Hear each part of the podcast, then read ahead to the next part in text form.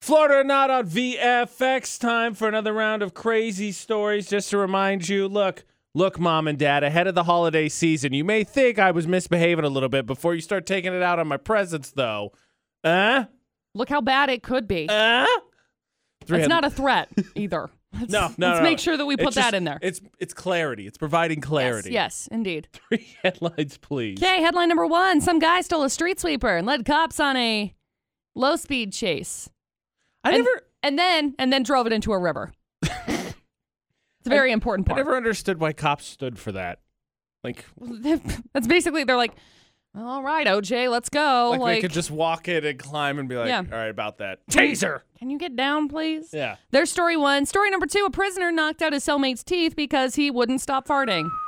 Well, uh, it is kind of a confined space. Yeah, Uh-huh. it's kind of what I'm. Yeah, don't do it though. Mm. And then we've got headline number three that involves some guy who shot his friend because quote he was offended by what his friend was wearing to a wedding. Wow. Yeah, that's a lot. Wow. It's a little bit uh, a little bit too much. My only question, just initially, Mm-hmm. was the person who did the shooting, were they like in the bridal party? Were they related to the groom or the bride? I have zero idea. Mm. Absolutely zero idea. sort of understand getting that upset on that level if you're like, all right, this is like my brother's wedding, and absolutely not. But still, obviously, don't shoot people. I am, of course, not saying you can shoot anyone. No. I don't think you can shoot most people. I feel confident in that statement. yeah, that's that's good. The AJ McCall show does not condone that. AJ McCall at VFX. However, if you have been made an integral part of a wedding, I'm not saying they've told you to shoot someone. No. I'm just telling you that they've maybe given you the power to physically harm someone who threatens the feng shui and the flow of the day. Mary, talk, back me up, right? That is that you definitely been instilled with that power at a wedding before. I agree. Yes, my brother told me to tackle anyone who potentially looked like they could be proposing at his wedding. I mean, Just fair. saying. That's I'm just fair. Oh. saying. All right.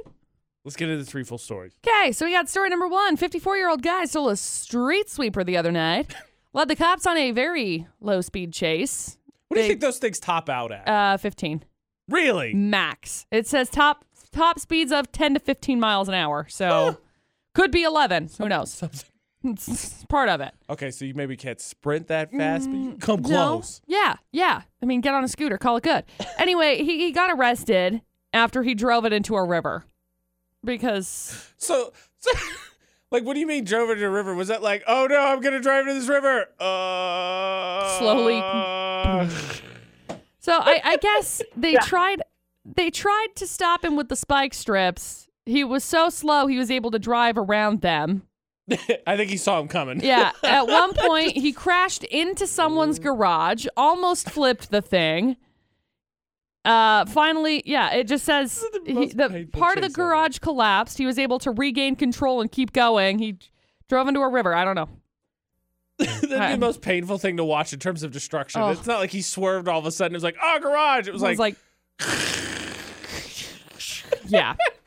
So there's story one. Then we got story number two. A uh, inmate is facing some new charges after he beat up his cellmate last week because his cellmate wouldn't stop farting um, Is in the it- cell. it's a confined space. Now he told he told the prison guard that the guy also hasn't been doing courtesy flushes, so that's not very nice.